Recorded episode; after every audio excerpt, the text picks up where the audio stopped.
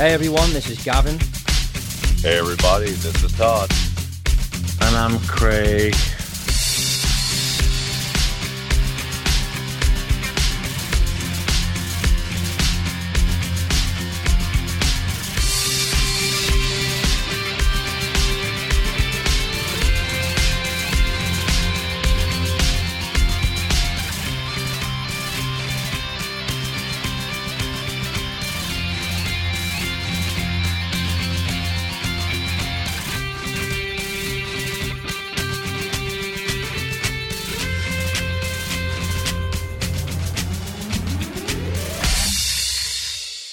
Hey everyone, this is the Majors Mess Hall podcast, episode 131. Uh, we've got a fantastic guest joining us today, which we're going to get to in a second. But just to introduce uh, my co-hosts on the episode today, we've got um, the bog standard Todd, Todd Walters, who's always with us, Yo.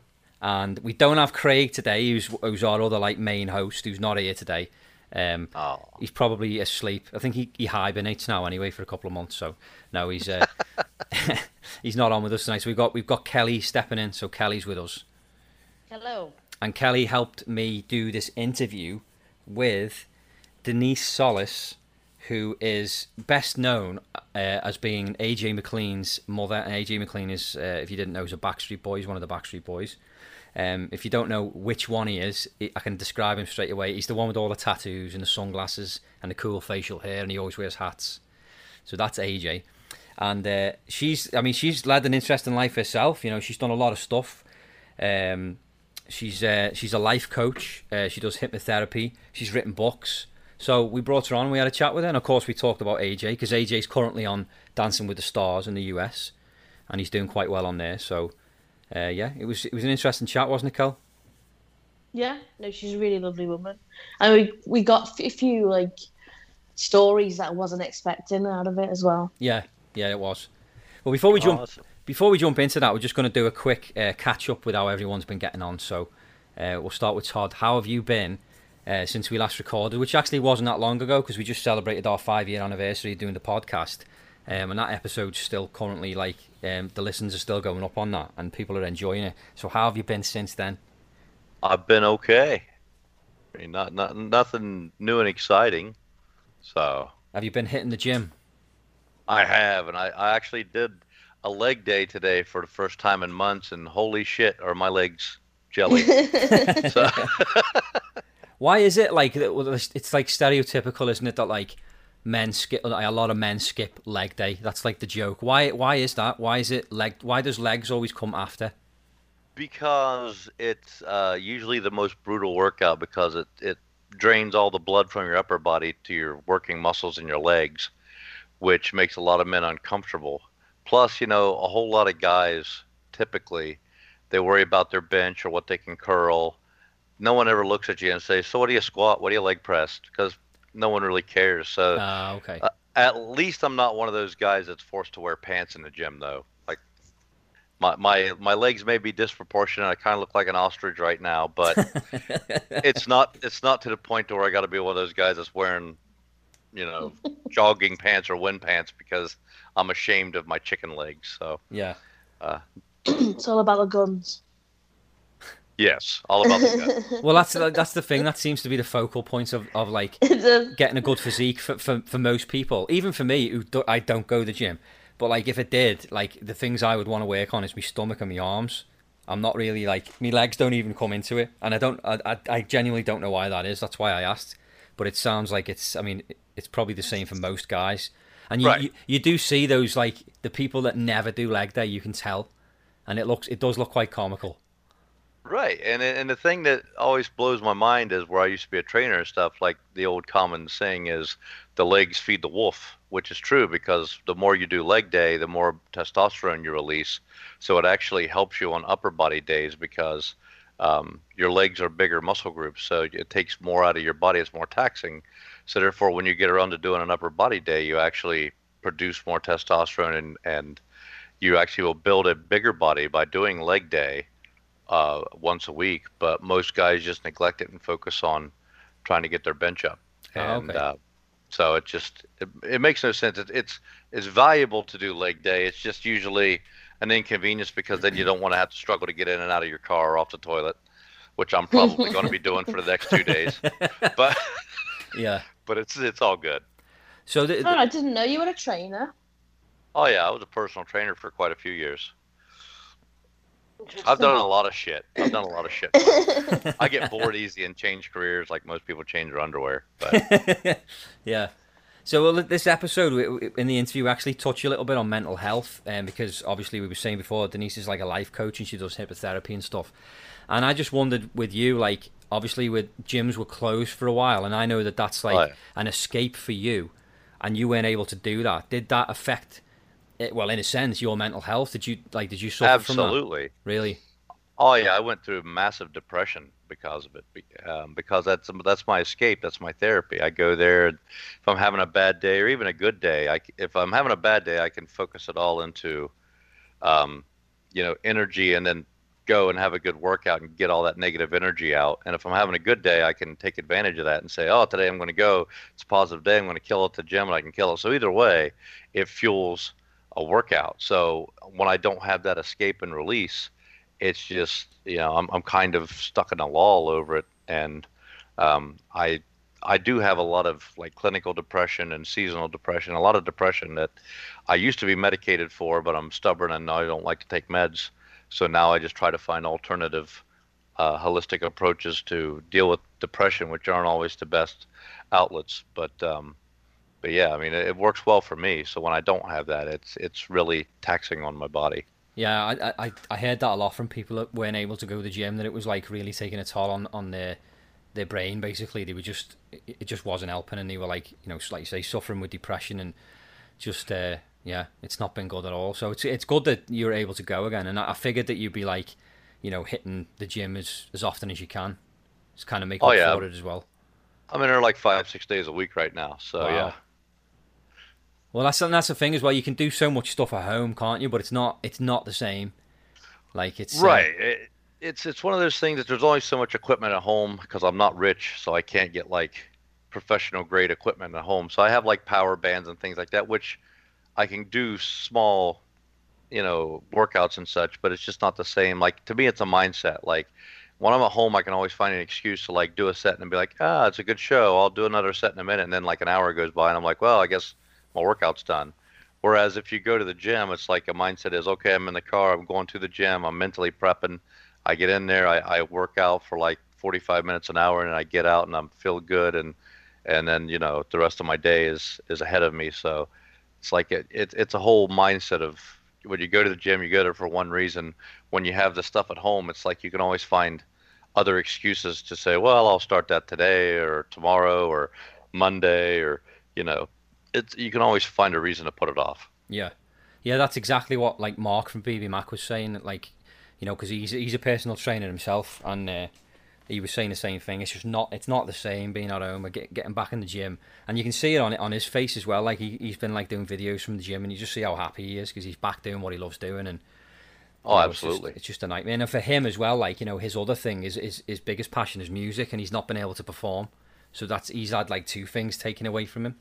So Oh, at least he's been able to get the gym back. So that's that's the main. Thing. And I'm sure as a performer like that, like recording music is, is a great thing, but the real true payoff in music is going performing live in front of an audience and getting that instant feedback of that energy and seeing people's reactions and, and truly appreciating what you're doing because if you're recording music you're in a studio and you got some guy recording it and it's going oh yeah that's great but it's different than having you know thousands of people sitting there listening to you cheering and you're like watching them move to your music and and you know react and it's like an instant gratification thing of knowing like wow what i'm creating is making people have this reaction so i think that that would be a whole different level of of you know uh, of enlightenment doing that Yeah, hundred percent, definitely. So We're uh, starting to do like drive-in um, performances now. Where you like, you know, like drive-in cinemas. yeah, They're starting to do like drive-in and people perform on a stage. I don't know how that's kind of quite worked. But oh, so they stay do in the cars. Yeah, they stay in the cars, and then you've got like people performing on stage or like comedians or whatever. Oh, okay, yeah. I suppose it would work okay with a comedian, but a band would be weird, wouldn't it? Sitting in the car. Yeah, Yeah, because how could Yeah. you really get comfortable and like move to the music if you're just sitting in a bucket seat in a car? Yeah, and instead of like be- you know the you know the bit in the show where they get you to tip, put your phones on and you you all hold your phone up, you just get you to put your high beams on. Yeah. That'd and then, bit and then you're innit? blind to fucking band and then like fall off Yeah. the stage and get hurt. Exactly. Yeah, they've done that, and they've been doing bingo as well in your car. Bingo, Weird. Christ! And you just beat Yeah. your horn when you win. I have no idea, but I guess so. Excellent. So anyway, how have you been, Cal? yeah, not too bad. Same Um, old. Yeah, obviously we've had further lockdowns put in place because it's getting a bit worse over here. Yeah. Um, so looks like Christmas is cancelled. So everyone's a bit depressed about that. Um, but yeah, my birthday last weekend, so I went out few, had a few woo woos, afternoon tea woo woos. Um, Nice. get get my little treat in before we, we can't go out anymore. Yeah. Well, that's it. You just don't know, do you? So you have got to make the most of it while you can, because honestly, we don't know what's around the corner. So Exactly. That's it. And uh, for me, I've just been like, I've been, I've started to do music again, which has been fun, and I'm going to play a song at the end of this episode, which is the first song that myself and Mikey, who's Mikey Wood, who's uh, known for doing our logo and music on the podcast, uh, we've started a duo together called Eucadian, and um, we've just done our first song, and, and to be honest, quite fitting to play it on this episode because I imagine there's going to be a few Backstreet Boys fans listening to this episode because we've got Denise on, and uh, I just urge you all to stay tuned until after the interview because I'm going to play our song, and it's very, it's very Backstreet Boys sounding, isn't it, Cal? Yeah. It's got that feel to Boys. it, like adult contemporary of- pop music, and Yeah. yeah. So, uh, so stay tuned and have a little listen. And if you like us, you can follow us. We're on Spotify and we're also on Twitter as well. So, um, anyway, we're going to go through to that interview now with Denise Solis, um, AJ McLean's mom. Enjoy.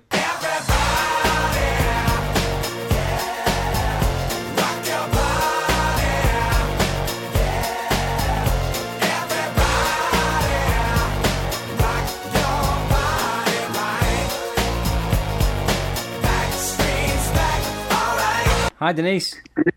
Hey, How's it going? good, good. Uh, we've got Kelly's on the line as well. Say hey, Cal. Okay, hi, Hi, Denise. How's it going? I'm good. You? Good, good. So yeah, so I, I I mentioned to you that I'm in Nova Scotia, but originally from the UK, uh, Liverpool to be exact. And Kelly is she's back in the UK. She's my co-host, so she's in Liverpool. Okay. Oh, Liverpool. How about Yeah. Yeah. Yeah, we uh, we actually remember seeing you there when you were. I think it was 2008, and you were there with the boys, and um, we were we were at the sound check, and you were sitting there, and I remember Kelly seeing you, and she said, "AJ's mom," and starts waving. Even though we knew your name, she just for some reason shouted AJ's mom, and she waved at you. You were very friendly, Denise. Try, try to be. So, uh, so how are you coping then with obviously the whole COVID thing? How are you making out? Um, doing okay. Um, we've, uh, you know, uh, Nevada was fine until all the Californians came into us again and uh, gave us more COVID because they closed everything up. So then everybody migrated over here and gave us everything. I'm like, gee, Oh. thanks, California. Um, but um, no, I mean, we've been we've been sequestered. Actually, my husband uh, and I have kind of been sequestered since February because he wasn't allowed to go out because he had surgery and couldn't go out anywhere for two weeks prior to his surgery because of the COVID. He was tested before, and uh, so that had to. So really, we've been kind of in and out. I mean, a little bit more. We- We've gone to a couple of restaurants with some friends, you know, and uh, like for birthday and stuff like that, but nothing major really. We I haven't gone to any like crowdest crowdest place is probably the grocery store, you know. Yeah, that, that's the thing. We, we we have to kind of like get on with life to a certain point. We can't just you know it's it is tough, and even going to a restaurant, it's very important, obviously for our own sanity, really, just to get out and try and get a little bit bit of normality back. So. Um, we've been doing the same here in Nova Scotia. The numbers aren't too bad here at the moment, but you just don't know. I mean, the kids go back to school tomorrow. My daughter's going back, and you know we're obviously all hoping things go well. Fingers are crossed, and yeah, Yeah, well, hopefully it does. Yeah, I don't know. I'm not. I'm not convinced that that's a good idea yet, but we, I guess it depends on where you are. Yes, a a hundred percent. Like my, my feelings on it um, differ for you know obviously America because the numbers are, are much worse there, and you know we've got to we've got to put our kids first, haven't we? And that's the most important thing. Right. Yeah, we got to really be careful. I know that uh, my son already said that he's um, they're not sending the the well the one his oldest is in uh, school, the youngest is uh, home, but um, they're not sending her back to classes. I guess they gave him the option of doing the homeschooling or going back, and they're going to do homeschooling with a tutor. Yeah. So, Yeah, Yeah. I, I would definitely be doing the same if I was uh, in the states, especially like California and places like that. Definitely. Right. S- So, uh, so, so with you, like we've we've basically like we didn't realize how interesting your life is and what you do and stuff until we started to do a lot of research on you and things. And like uh, we read that you do like life coaching and the hypnotherapy and stuff like that. And that's it's like that's really interesting to to me and Kelly. So we were just like a little bit curious about how how that works. Like, is life coaching like in conjunction with the hypnotherapy? It can be. Um, hypnotherapy, though, I'm trying to learn how to do hypnotherapy online. It's very difficult to do online um, because you really have to be there and have to be close, you know, in pretty close proximity to your client and see the reactions, make sure of all the levels of, you know, hypnosis that they might be going into. And there's a lot of preparation involved in that with, uh, you know, uh, people finding their own serenity and calmness in order for me to be able to do the hypnotherapy. Uh, but it does work in conjunction. I've used, um, I had a client years and years ago who had suffered a lot of trauma. And uh, I did use life coaching and hypnotherapy and, you know, completely really uh, helped her out quite a bit. I mean, she ended up, you know, coming out of it a lot wholer than she was before. Oh yeah, it's it's fascinating. I was talking to my sister in law actually today, and I, mentioned we were talking to you and about the hypnotherapy, and she said, "Oh, she said my friend does that, and and I've had a few sessions, and it's really interesting." And I said, "Well, what what exactly is it?" Because I'm thinking, at first, because it's like the word hypno is in there, I'm thinking, "Oh, is this where people like?" You know, make you act like a chicken or something. I was like, "What? What exactly is it?" So she explained it a little bit to me, and she basically said that it's about like um, you get in touch with your uh, your subconscious, and if you've had a traumatic event in the past, um, and you don't realize that it, it's because of that that it's affecting your life today, and that you can go back and kind of um, change a few things, and uh, it's just fascinating, absolutely fascinating. Yeah, there's a lot of scenarios you can use. One of my favorites uh, for like I, I have done past life regression and all that with hypnotherapy, and but the one I find the most interesting is we have one called the library scenario, where when you have these issues, especially if as a child, you know, um, uh, what you do is you you're actually walking through a library, but the library is about your life, and all the books are about your life, and basically you whatever book you pick then you can go through it and we can start looking at the pages and you know what scenarios occurred to cause whatever trauma and then we basically pull those pages out we burn them we throw them away and we try to erase that from our subconscious. Um, and it is it, it's a it's a battle all the time between your subconscious and your critical conscious. Uh, your critical conscious mind is the one that like when you're driving and you know sometimes you kind of wander off in your head and you might go through a stop sign or Yeah, realize somebody stopped you know that's your critical conscious waking you up going hey wake up there and you know watch the road and your subconscious of course is where everything is stored. That's your hard drive. So Ah, okay, yeah that's how it kind of works. But hypnosis you know a lot of people have misconceptions about it. You really can't make anyone do anything they would not normally do. Like you couldn't tell someone if they're not you know someone who could perform a certain uh, function or act they're not going to do it under hypnosis necessarily you know any more than they would in their own lives because there again the critical conscious will step in and go no no no this is wrong you know we can't do this so Yeah. wow, that's, Mhm. that's really cool. I think it's amazing that you've used your life experience to help others, and you seem to be really helpful online. Like anybody can reach out to you. Is it specifically those that are in recovery that you you help, or is it anybody with any sort of mental health issues? It's pretty it's i have a pretty broad spectrum of what i can do um, I, I did uh, the recovery came in kind of after the life coaching did uh, the recovery coaching came in as a separate uh, class that I took in Florida. I got got um, certified as a recovery coach uh, when I was working for the Now Matters More Foundation, uh, who we dealt with um, uh, recovering addicts who kind of fell in that kind of gap where you know they had a job, they were functional, but they didn't make enough to have decent insurance or the insurance wouldn't cover you know inpatient care and this type of thing. So we had outpatient programs which included life coaching and i did the intake for them. And i would also help design their treatment plan. And then if we felt that this person maybe needed inpatient therapy then we had relationships with um, rehab facilities uh, in and around orlando and other places um, that you know we could send people to uh, either for free or on a very reduced basis. So, like with with the, um, I, I, see that all the time on Facebook. You'll you'll offer, you know, if anybody wants to talk, if anyone's having any problems, and you, you, you always give your email address. How does that work? If it's like somebody that's you know the other side of the world, like how how does it work for you helping them? Um, well, I've actually had clients all over the world. I've used uh, initially when I started, we didn't really have Skype and all of that wasn't really perfected too well yet. So I didn't use Skype. Originally, it was just a phone call, and that's how I would, you know, talk to my clients, and or if I couldn't see them physically. Um, and then uh, I progressed to Skype using Skype, so I could see them and they could see me and that way we I might I have a much better idea of you know their reactions and things like that when you're actually looking at someone. So um, so but I've had uh, patients in South America, in Canada, in Europe. I mean everywhere, and it's just you know other than the time difference, you know we work out a schedule that's good for them and me, and and uh, we work it that way. That's awesome. Mm-hmm. So, as well as your um, life coaching, you've also been a be- very busy lady, and you've written a book called Backstreet Mom.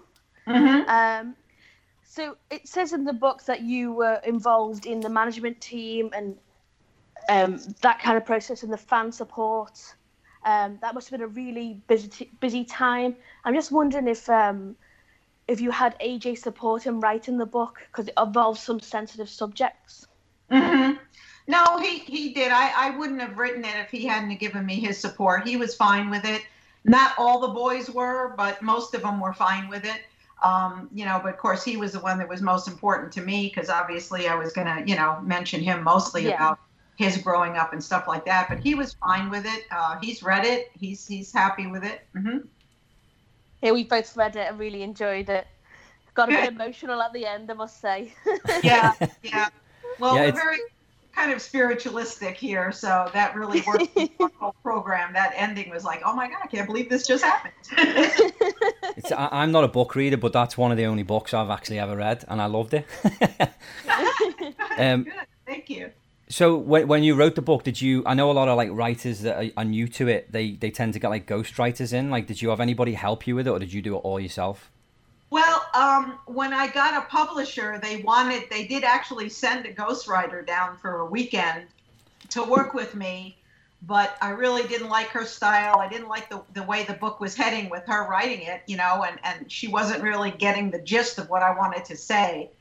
So I ended up um, actually uh, kind of going back to the publisher and saying, yeah, this is not spending the money the way we should, and ended up doing it with my co author instead. I just really the ghostwriter thing what didn't work for me.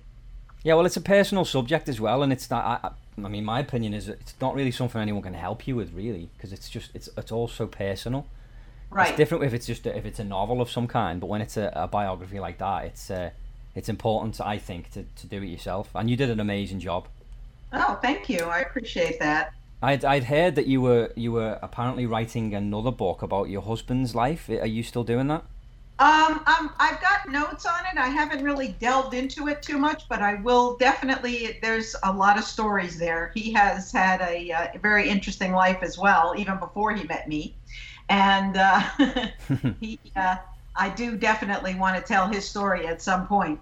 Um, he he uh, he he's Cuban, okay. and he came here to the U.S. when he was only uh, 15, uh, all by himself. Wow. wow. Yeah, so it Jeez. was a pretty intense story for him, and and uh, his relatives weren't very, you know, weren't too supportive, but they helped out as much as they could. He had only um, very few relatives in in uh, Miami or Hialeah, so took him uh, a while, but he really was very self-sustaining. I mean, he really had taken care of himself from a very young age, so he knows how to do everything. I mean, you know, he can cook, he can sew, he can iron, he can do laundry, he can do everything like that. You know, he's very very independent in that aspect, unlike some guys can be, you know. Most guys. Let's just be honest. Most guys. One being one of them. wow, from 15 though, that's amazing to to be able to pick up all of that. Yeah. Um, so you also travelled a lot with the band during the early days, and I know we've seen you in Liverpool. You've got to see loads of cities. And at what point did you realise, wow, this is this band's going to be a huge success? I think when um when they start when they opened up, um, I don't know how how much uh, you know how much history you know, but uh, so when we were in uh, Germany, in Austria and Switzerland and all through there. So I think when they went from an opening act to more important than the headliner. I think that's you know when the the fans shouted for them over the headliner at a couple P- of the concerts. PJ and Duncan. what? I said PJ and Duncan. PJ and Duncan and DJ Bobo and all. The, that the P, PJ and Duncan they're a huge like double yeah. act in the UK now. Like it's uh, Ant and Dec and they're just loved by the British. uh-huh. The presenters yeah. now more than performers, though, aren't they? The, yes, exactly. The do yeah. TV presenting, yeah. yeah but yeah, I think that was it. When when we, you know, when they would leave the stage and the fans would keep yelling for them, even when the headliners came on, it was like, all right, it's time to do their own shows now. so, uh, Kelly just mentioned there that you've seen many cities. Where, where would you say is your favorite place, favorite place that you've traveled to? Well, I have a few. Um, I would love to go back to Australia. I really, really loved Australia. Everybody was so nice and, and friendly and you know, and of course Canada. We love Canada. I have friends up there I still talk to that used to work in production and stuff when we were touring, and some of them still work for record companies. But uh, but I keep in touch with them, and um, and I think that uh, probably you know Germany because that's where I have some of my roots from on my mom's side. Uh, I really like. Um, some of the cities and Spain also because that's another side of, of my family and my husband's family. So there's like Madrid and uh, um, Austria and Berlin and cities like that. I mean, I just I would love to go back to some of those places and and see my friends again.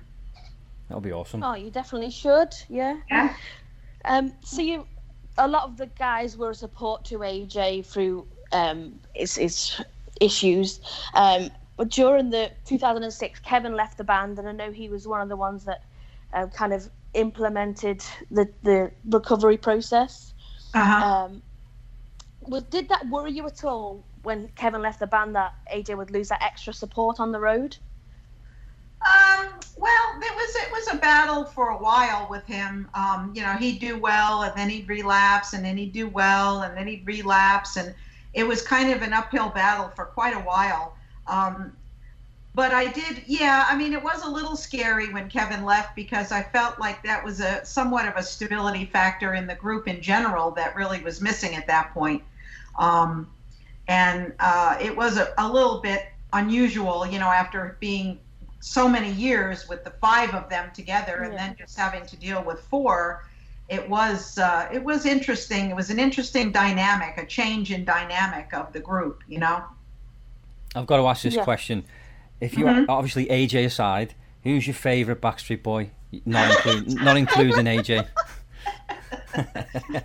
you know, it's kind of hard because I've had different favorites over the years. Like I've got close to all of them at different times. I mean, Kevin and I were have always been close, and um, uh, Nick, I think because he was the baby, you know, of course, I always wanted to watch over him when he didn't have any support on the road and uh, and Howie because we knew him, you know. But it's hard for me to really just say I have one favorite because I really, you know, I love them all. I mean, it's it's uh, Brian and I have never been that close, but um, but uh, the other the other boys and I have always been close, and whenever we see each other, it's like a family reunion, you know.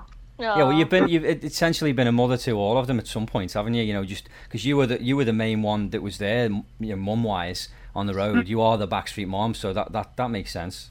Yeah, yeah, exactly. So you know, all of them had come to me at one time or another with whatever situations, and you know, I tried to help as much as I could. What is your proudest moment as a mum? Oh my gosh, um, That's a tough question. I mean, I've had yeah, I've had a lot lot with him. Um, I think, I mean, we've been, you know, I mean, I've always been proud of him, even in his rough situations, you know, and dealing with the things he's had to deal with. Um, I've always been proud of him. I've always supported him, and and that's the main thing. I think that, you know, with with moms and sons and kids in general, you know, I think that a lot of people refer to the tough love and all this kind of stuff, and and um, I found that, you know, in my situation, I've just been the proudest of him. I think probably, I would have to say, probably has to do maybe with my grandkids, you know, when they were born. Uh, that's got to be one of the high points, you know, because that's something that a parent, you know, that's why we're here, you know, to to uh, keep our line going and and you know keep keep those kids coming and and I think that that's got to be got to be one of the proudest moments is when you know when your kids have kids. Yeah. Yeah, and you were you were like my mum. You were lucky that you got you got granddaughters this time. Yeah. Um. So, so my mum, she had me and my brother, and she didn't she didn't get a daughter. So then we've literally me and my brother have both had a daughter each. So she's now got two granddaughters, and she's like over the moon. And it's like it's she she just says it's totally different being a nan than being a mom because you get to you get to give them back at the end of the day. That's right. you can spoil them as much as you want and then give them back. Right, but then you can say, okay, grandma and grandpa are going to bed now. Good night. Take over. exactly. He seems so happy though being a dad. It's just like, is it social media is just totally, you, just, you can see the happiness oozing out of him from yeah. proud being being a parent. Yeah, he's that's something he, I think deep down that's something he's always wanted is to be a dad. I think he's, you know, he's always been as as much as he had, you know, some wild days in his youth, but once he was done with that, he was done with it. You know, he's not the type of person to um, continue, you know, a wild life, you know, the type that, and, and there are a lot of, of musicians out there who, you know, still kind of go a little crazy when they're on the road and stuff. And it's easy to do. I mean, there's a lot of pressure out there, really. Um, so it's difficult, but I think that the girls have grounded him so much. Um, yeah. So he he just is so devoted to them that anything you know anything comes his way that's not right and he's gonna he's gonna go the other direction because he just doesn't he doesn't want to do anything to jeopardize what he has yeah 100% yeah I, I, as a father i get that as well it's um it just it does change you like immensely becoming a, a dad it's been the best, oh, yeah. the best thing. It's for me as well. Just absolutely yeah. amazing. so, um, what's your daughter's name? Oh, her name is Alice, and she's actually oh. named. She's named after my grandmother who passed away a couple of years ago. Um, my daughter's five now, and uh-huh. I've got a son Charlie as well, and he is three. Oh, so th- thank you. They're at that age now where they're just like fighting with each other, and obviously being stuck in the house has not helped. no, I can it's, imagine. Uh, it's really testing us, especially especially the mother. I mean, she's working from home. I'm lucky enough. I'm I'm still able to go to work, so I get that little bit of a break. oh boy, yeah. Yeah, it's hard right now. This is difficult for everybody. I know, especially, I know that uh, even with with uh, with Alex and, and Rochelle with the with the girls, you know, when they took them out of school and started the homeschooling, it was so hard. Alex didn't have the patience for it, and Rochelle was like, "Okay, I'm, I'm hanging on by the skin of my teeth here, but we'll get it done." Well, well, the thing is, as well, is that we're, we're not we're not qualified teachers, and we're doing our best as parents, but the kids don't want to focus because they're not in school. It's not their routine and mummy and daddy don't teach them the things that the teachers teach them so it's it's very alien to them when we're trying right. to do math and, and spelling and things with them. Like we that's the biggest struggle with that with alice with us. It's just she just doesn't want to learn. It's been really tough so that's the saving grace about go, obviously going back to school tomorrow but i mean as we discussed earlier it's uh, you know plus points pros and cons. Yeah. I hope it goes well. Yeah, fingers crossed anyway. Yeah. Um, so obviously, uh, you know, with the big news with AJ now is that he's on Dancing with the Stars, which is a show that I've we have an, English version that sometimes I'll watch. It's uh, the the American version seems a lot more fun, but I think what's the English version called, Kel? Um, Strictly Come Dancing. That's it, Strictly Come Dancing. Yes, it's, it's essentially the same thing. But um, like, was that a shock for you when when he got picked? I mean, he's going to do amazing because he's he's such a fantastic dancer. But was that do you, is that a show that you watch? Like, was it a shock when you found out he was going on it? It was. We we when it first came on, we started watching it pretty religiously, and then um, I kind of got bored with it after a few years. You know, a few seasons of it. It was like if we kind of would would see who the cast was, and if there was somebody on there we thought we could root for, then we would watch it.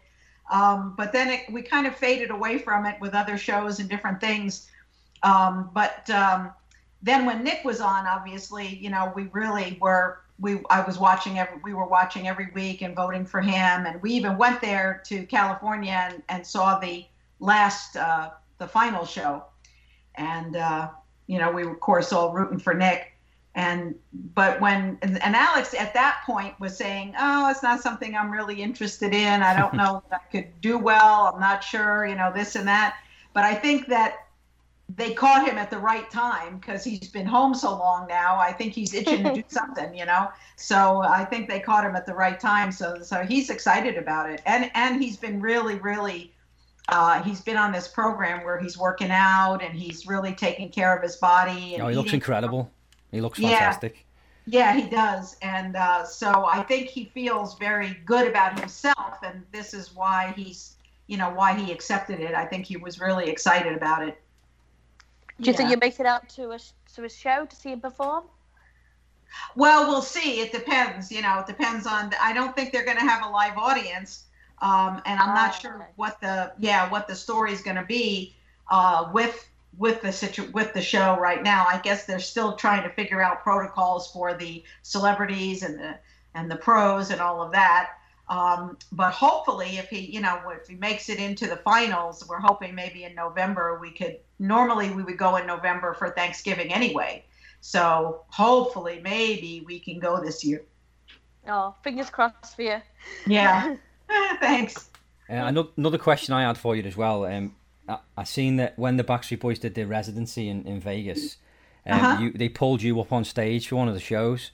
Um, what Oh was yeah. what was that like? Was that nerve wracking to get up in front of that many people? Did you know it Yeah. was? Did you know it was going to happen? No, I didn't. Um, they planned it out with security, and we were in the in the pit area there, and uh, and and all of a sudden I see Mike coming towards me. I'm like, what's going on? And your son would like you on stage. I'm like, oh, really? Okay. So I really didn't have much choice at that point. I wasn't going to disappoint him. So it was fun though. I enjoyed it. It was it was very heartwarming. It was lovely. Oh, And there was an, there was another show that he didn't he he pulled Ava on stage as well for I think it was another Yeah. show. Oh, that's Yeah. incredible, amazing. I know. Gave her a rose, and she she would just Yeah. her eyes were so big. It must be hard for them to understand what actually Daddy is and what he does at that age. Yeah, it, it's it's difficult. You know, they don't always get it, but they do. They're used to seeing him on television, so when they see videos or see stuff on TV, it's like, who's that? Oh, that's Daddy. Okay. yeah.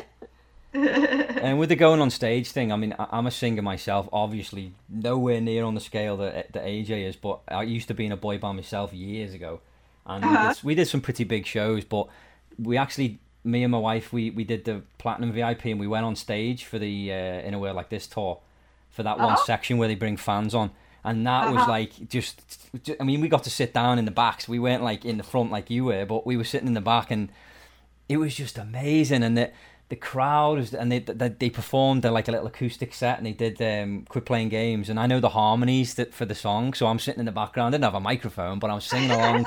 And it was a dream come true just sitting there with you know your favorite band my idols getting to sing along. It was just it was amazing. But that crowd uh, it, it was just like it was breathtaking. It was something I can't really explain it to be honest. I can't put it into words just how amazing. It was to see all those people knowing that Yeah. they're looking in in the direction that you are and then Yeah. one, one of my friends, funnily enough, was in the audience. He took a photo, and, and it was right when I was on the screen. So it's like all four boys, oh sorry, all five boys, and then me on the bloody big screen in the background.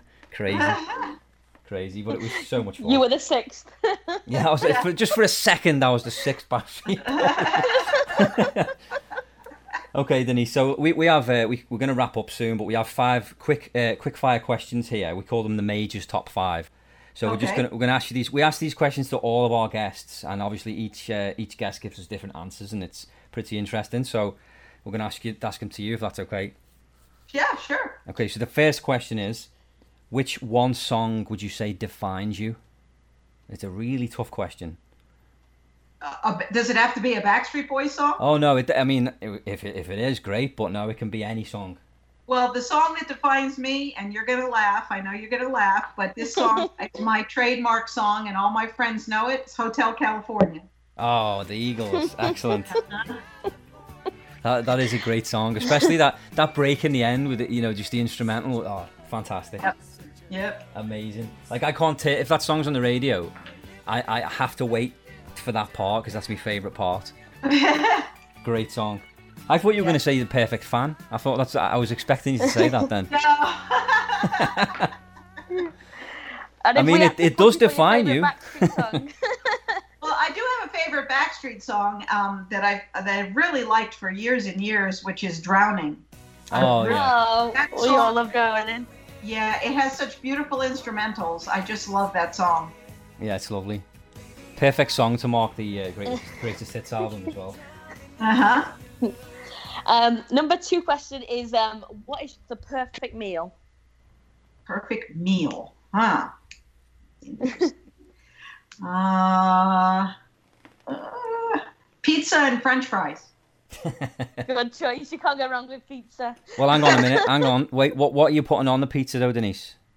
Uh, pepperoni, sausage, black olives, and green peppers. Nice. Well, listen, I got to ask you this: Have you ever tried? I always ask this with people, that, Americans. Have you ever tried chicken and corn on a pizza? I've had chicken on a pizza, like barbecue pizza. I've Yeah. had that. Have, I don't know that I've had it with corn though. Corn, but honestly, sounds, it's Yeah. a game changer, and I don't know why North Americans don't put corn on a pizza. It's so good, and it's like a, s- it's a staple in the UK: chicken and sweet corn. really. Yeah. Yeah. So s- see if you can get it somewhere and try it. It's really Well, nice. Okay. Maybe I'll come back to come back there and try it. There you go. Yeah. There you go. I mean, you're feeling adventurous. You just put a bit of pineapple on as well. Okay. exactly. Yeah. yes, my husband loves the pineapple and Canadian bacon on his. Ah, there you go. Yeah. You know they call that a Perfect. Hawaiian. They call that a Hawaiian pizza, but it was actually created in Canada apparently. I think so. Yeah. Yeah, I don't know why it's called a Hawaiian. Well, I mean, I guess I do, but it's yeah.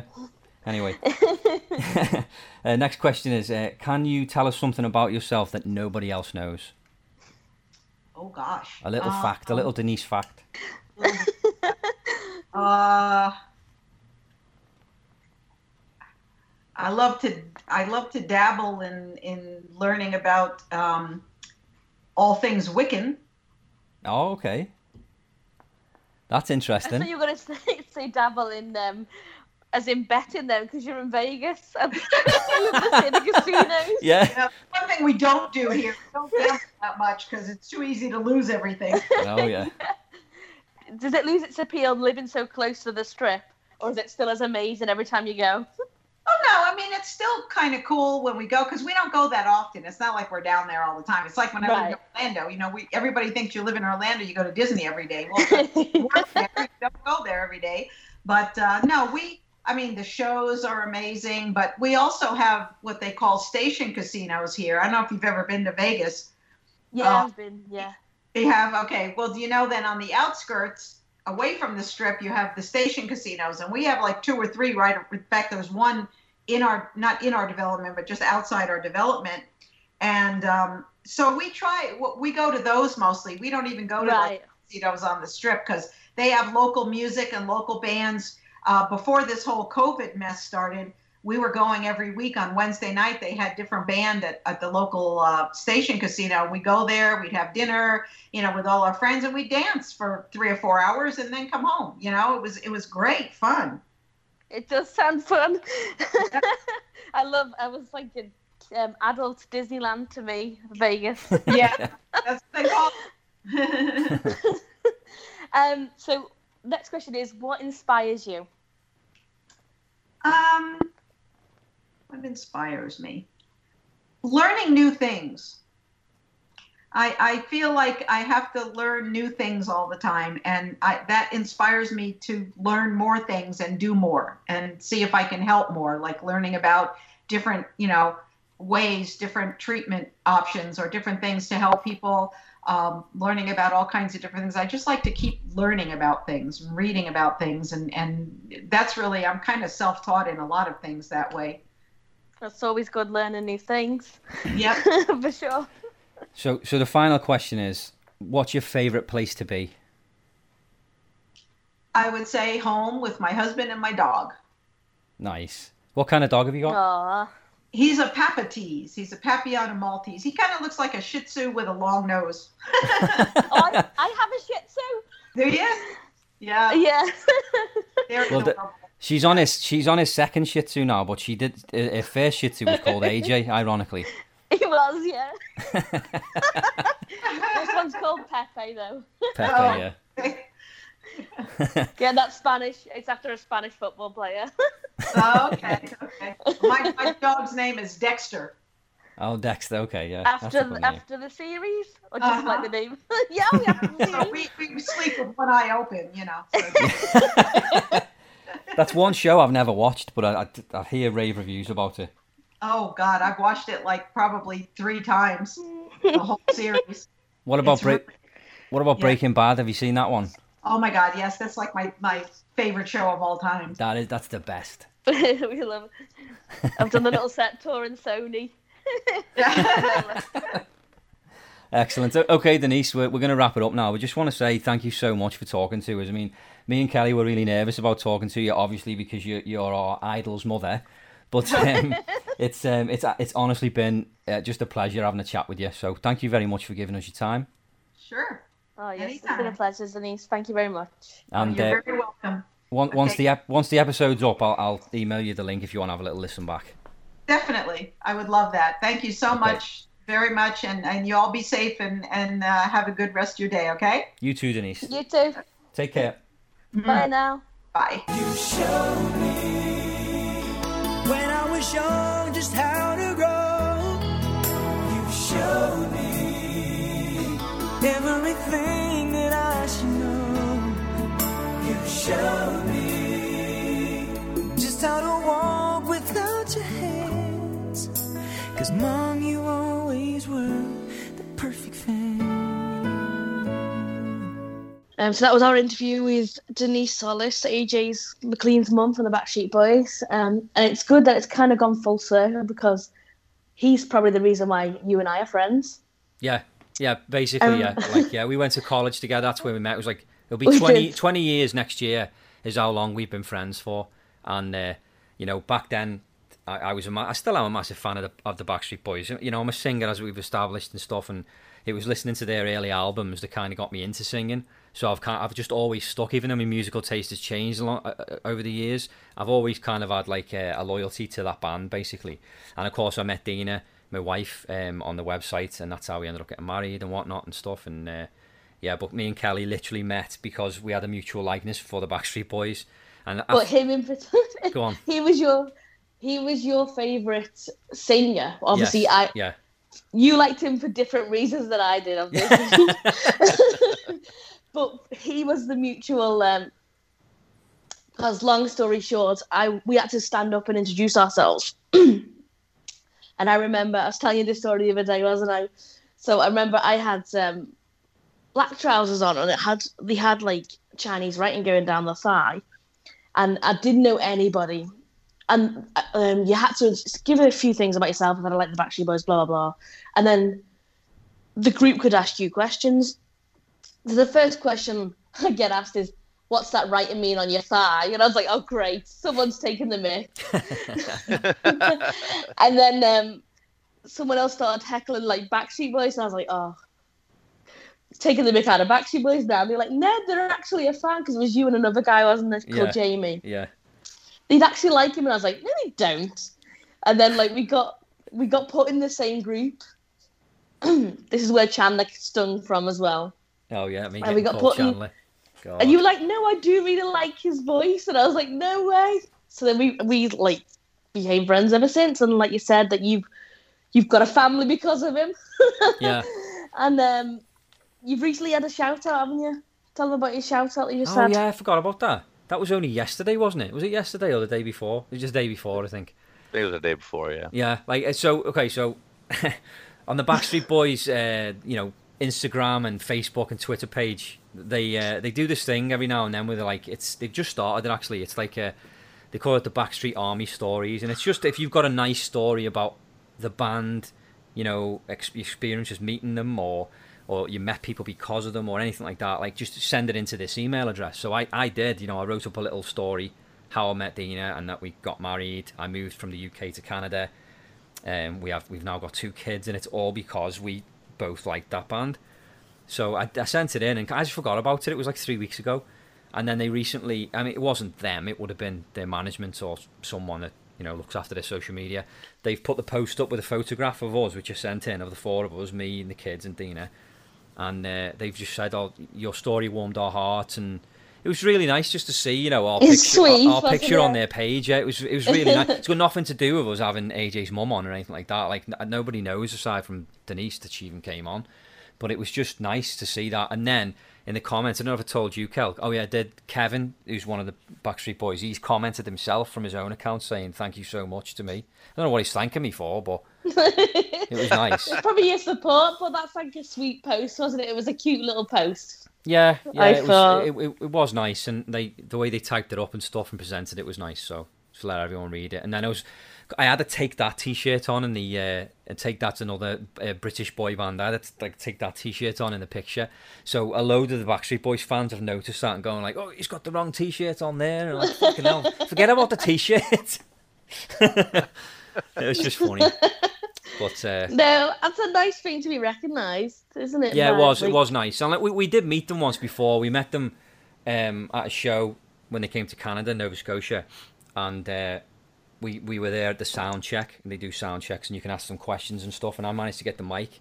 Um, I know the photographer that takes photos for them, so I'd, I'd told him that we were going to be there and stuff, and he gave me the mic. Plus, you know, they're giving the mic out to five different fans. I stand out like a sore fucking thumb because I'm a guy. So when when they go, has anyone got any questions? And I put my hand up. Plus I'm six foot fucking two. So it's me putting my hand up, and then all these short girls around me. I stand out. So I've literally I've been to a few sound checks, and I always get the bloody mic. So uh, so he gives me the mic, and then I, I got to tell them on stage, oh, I'm here with my wife, and we're expecting our first child, and we met on your website, and and they were so humbled by that, and they just loved it. And then we got to meet them afterwards. We got some photographs, and yeah, it was just it was was awesome. Like the experience I've had with that group has just been fantastic. I was in my own pop band as well, and um, again, it was because I liked what they were doing, so I formed my own group, and we almost got a You did some of their Twice, and- tracks as well, didn't yeah, you? we used to You perform some of their tracks. songs and and a cappella versions where it was just five part harmony, and yeah, it was good fun. So uh, so this this interview was great. It was really nice, you know, to get to talk to Denise about uh, about the band and stuff like that, and just in general. And she put a webcam on as well, which was nice. I wasn't expecting that. Every now and then we'll, Yeah, get, we'll no. get a guest who'll just put the webcam on, and we're just we're kind of like, oh. And we always tell them beforehand, you don't. It's not it's not video, but they put some of them just like to put it on anyway. So it was nice because it's always it's a better connection with someone when you can see them. So uh, you see the reactions to your like questions. yeah, because yeah, there's exactly. some obviously some sensitive subjects that we talked about, Yeah, and it's funny as you would because have heard in the interview. Yeah. Yeah, on, sorry. I was, I was just going to say another thing I like about having the cam on as well is that like it humanizes them a little bit more because uh, you know obviously a lot of these people we talk to are celebrities and like it's it really does make a difference when you can see their vacuum cleaner in the background or you know what I mean like just just just something that's like Right. normal life like it's just like oh, okay Yeah. you're actually just a regular person Right, because you true. picture like what they look like in their shows or their movies or, or on stage, and then when you like do an interview and they're just wearing like a ball cap and sweats, and you're like, Yeah. oh wow, looks like it's like it's it's nice to just see them when they're not all done up and on stage. Yeah, well, know, that's it. And you, you know, when we had um, LFO on, which are another pop band, and you know, there's only three of them, and two of them have passed away, and one of the ones that passed away was literally my favourite singer. His name is Devin Lima, incredible vocals. We got to talk to them in the early years of doing the podcast, and they put their webcam on, and I didn't have mine on, but they were the two of them, Brad and Devin, were both on camera. And I don't know why, but but uh, Brad took a picture, like a screenshot picture of them, and he sent it to me after the the interview. He actually sent it to me in a tweet. He was like, "This is a picture of me and Devin talking to you guys." And I was like, "Oh, that's so sweet." And now, when Devin passed away, I actually framed the picture, so I've got a picture now sitting, which I'm looking at currently, that's just sitting on the shelf there, and it's just those two with smiles on their faces because they're in the middle of talking to us, and it's it's just really nice to have. You know, it's and like you say, you can see they're just wearing sweats and just chilling out and having a chat with us. It's really cool. Well, at the time I talked to Brad, wasn't he just like laying in bed, chilling out? Yeah, that's right. And We he took did we, we did. Yeah, that's Yeah. true. Yeah, yeah. We had Brad on the second time, and he was on it. He was doing it from his phone. I think he was on his phone, and he's he was literally lying down the whole time, just with holding his phone out. You Yeah, must but it was- like the old video. Yeah. yeah.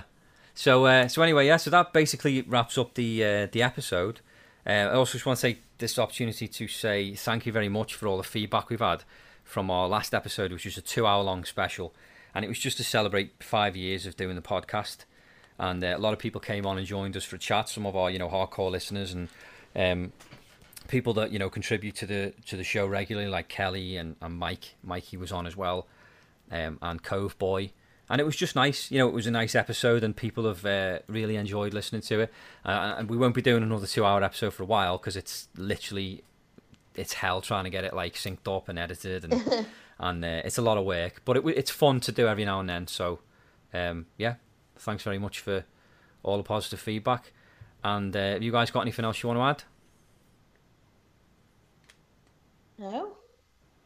Uh, basically, it was just nice on the two-hour episode, the, the five-year anniversary, to to hook up with some of the fans and talk to them that I've seen like in the social media responses, but never had a chance to talk to them until the show, like um, Dave Farrell and things. So that that was kind of nice to Yeah, to get the chance to chat with him and and to anytime Mike comes on, it, it's a funny because he's a good, funny guy and he always has good stories to share. So yeah. Mike uh, Mike was uh, was really funny on that episode. Mikey Mikey Wood.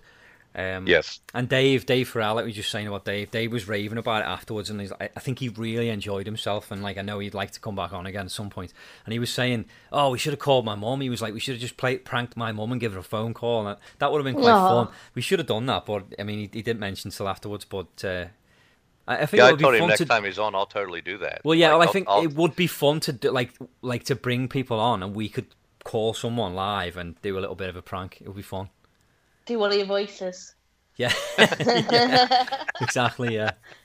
Um, yeah. Basically, Shane Coyle them. Yeah, do a Shane Coyle, yeah. absolutely. Yeah. Okay, so uh, just to give out our details as well, the website is majorsmesshall.com and there you can find there's a merch tab. You click on that, it'll take you through to teespring.com and you can buy, you know, t-shirts, hoodies, mugs uh, with our logo on it and stuff like that. Um, all reasonably priced stuff. Um, then you can go to our Instagram page, which is, which is at Mess Hall Podcast. Uh, we post some really funny memes on there. Uh, Twitter is at Majors Mess Hall. Uh, you go to Facebook, just type in Majors Mess Hall, and you'll find our page. And then you can even go to Patreon. We have a Patreon page. So go to patreon.com forward slash Majors Mess Hall. And if you want to become one of our patrons and donate to us monthly, you can do. Um, all the money goes straight back into the podcast. And uh, now we're going to play out the song that I recorded with Mike under our new band name, Eucadian. And this song is called Never Ending. And it was a song that, like, Mikey had started to write years ago now. He, he, he'd wrote it like a dance song, like a, a Euro European dance song. And he showed me it, like, and said, you know, we could use this. And I said, it's nice. He said, but turn it into a ballad. I said, take all the instruments away and just slow it down and play it on piano. And he did. And he was like, Yeah. oh, he's like, oh my God. He's like, that's that's it. And I said, it is. I said, now we've got to change some of the words. I said, because now the feel of the song's changed. The words don't match the feel. I said, so let's rework some of the words. So we did. And he only had a first verse anyway, first verse and the chorus. He didn't have anything else after that. So we, we sat down and we wrote the song, and it's turned out really nice. Um, it's a pop song, you know, but it's um, we like it, and uh, I think you guys will as well. So uh, we're gonna go through to I that think now. it's catchy. It's catchy, and it start. I like it. Starts off slow. I like that. Yeah, yeah, and it just kind of builds, and Yeah. the harmonies in there are really nice, and and uh, yeah, it's a good track. I actually, when you get to the, se- I sing the second chorus. Sorry, the second verse. I sing the lead on the first chorus, and uh, I sing the second verse after the first chorus, and just before the second chorus, I go a little bit AJ, So I, do, I do it a little bit deliberately, like, but you'll you'll hear me sing. I think the the lyrics are um, "I'll never let you down," and it just it's it's very AJ the little thing that I do there, and that's the kind of thing that I pick up from from the band is you pick up these little things and then you you incorporate them in your own singing, and and that's just a good example of it. So. Yeah, we're going to go through to it now anyway, and we'll be back again with the following episode. We do have another guest for the following episode, which we're not going to announce just yet. But uh, yes, this is um, my band Eucadian with our first track, Never Ending. See you later, guys.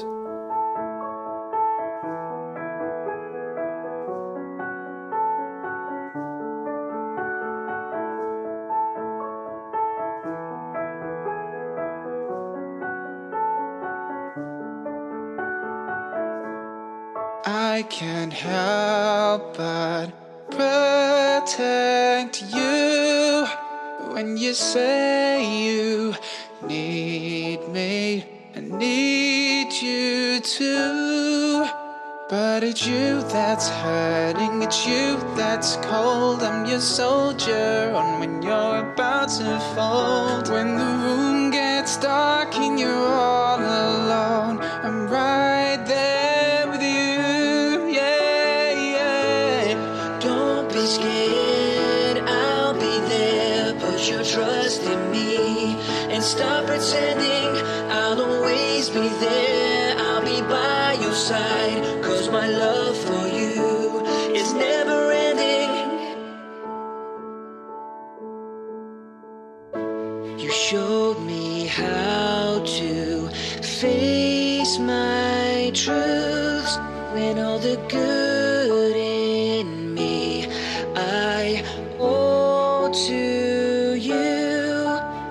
your faith in me, it will be okay. And when the time is right, you can rely on me. When the lights go out, I will hold your hand. I will never let you down. No. Don't be scared, I'll be there. Put your trust in me